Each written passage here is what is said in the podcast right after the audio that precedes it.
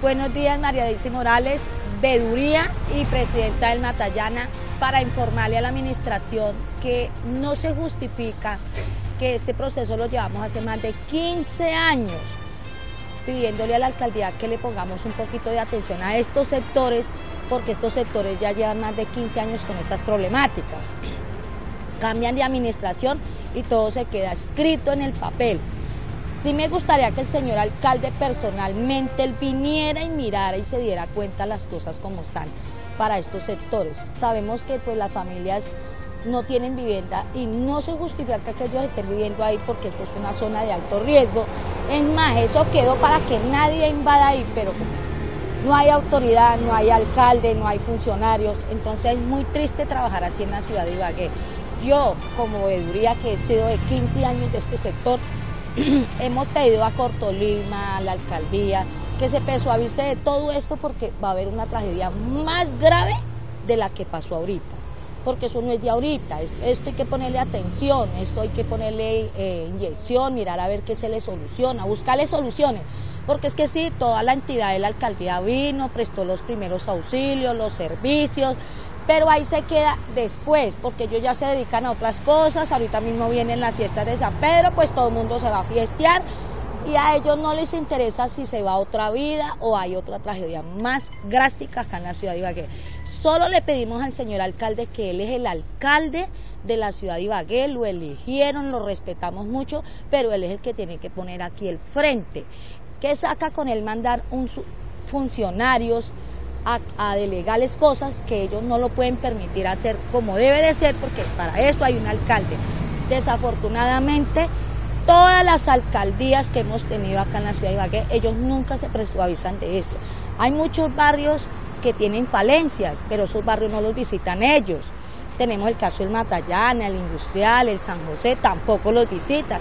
A nosotros nos pueden venir piedras, rayos, y a ellos no les interesa nada. A ellos les interesa manejar la ciudad de Ibagué, los, recursos de los ibaguereños, porque todos pagamos impuestos. Aquí hay gente que paga impuestos. Acá en el Conveima me decían los usuarios, doña Daisy, nosotros pagamos impuestos. Hay personas que pagan impuestos de 500, de 600 mil pesos. Ellos dicen, entonces la plata que nosotros pagamos, no merecemos que nos hagan algo de inversión o que nos busquen soluciones, porque hay que buscarles soluciones y no esperar que vengan y hayan más tragedias. Chapinero, Chapinero es otra bomba de tiempo. Por debajo son focos de alcantarillados viejos. Cuando menos pensado, Chapinero cae al Eduardo Santos. O sea, son cosas que hay que verificarlas, eh, reactivarlas, mirar qué se les puede hacer. Pero... Señora María, hace unos instantes hablábamos con la gerente de la clínica Tolima. Ellos dicen que actualmente no hay un riesgo de que la clínica se pues termine cayendo, termine rodando hacia este punto. Ustedes que vienen aquí en ese sector, ¿cómo han visto esa situación luego de la emergencia? En el tema de la clínica Tolima, sí. Si hay un riesgo, pues la gerente dice que no porque ya no lo está viviendo. La gerente no es eh, ingeniera civil de, de acueductos ni nada de eso, pero nosotros hace 15 años con una corporación de vigías de la 14 llevamos un proceso de ese lado se le pusieron los puntos a Cortolima, a la alcaldía, de que ellos como entidad pública hicieran algo para solucionar. Ella dice ahorita que no, no tiene riesgo, pero la naturaleza es muy diferente a lo que nosotros decimos y eso es una peña de foco de piedras por debajo.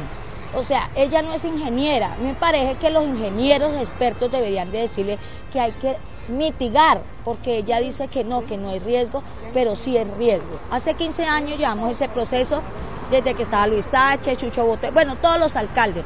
Ellos venían y miraban y como siempre, el alcalde nunca venía, sino nos mandaban los funcionarios, los funcionarios, sí, sí, sí, sí, pero a la hora del té nada se soluciona. Yo estuve en la clínica Tolima mirando lamentablemente ellos tienen un, criadero de guaudas, llueve, por debajo de la tierra son alcantarillados. No sé si ellos pasaron el alcantarillado de las aguas negras hacia adelante, porque todo el alcantarillado va por debajo de la tierra. Imagine cuando llueve va a parar el agua al barrio Matallana. O sea, todo el alcantarillado es por debajo y va a caer al Conveima, al lado de las alcantarillas nuevas que hicieron hace muchos años. Entonces ella no puede decir que no es riesgo porque ella no mira las falencias porque por debajo es que se ve la situación. esa peña, esa peña lleva años, años. Nosotros hemos querido que la estructuren, que la, como que la emplaqueten no le hagan algo, hay soluciones, pero no se ha podido porque todas las administraciones no miran para estos lados.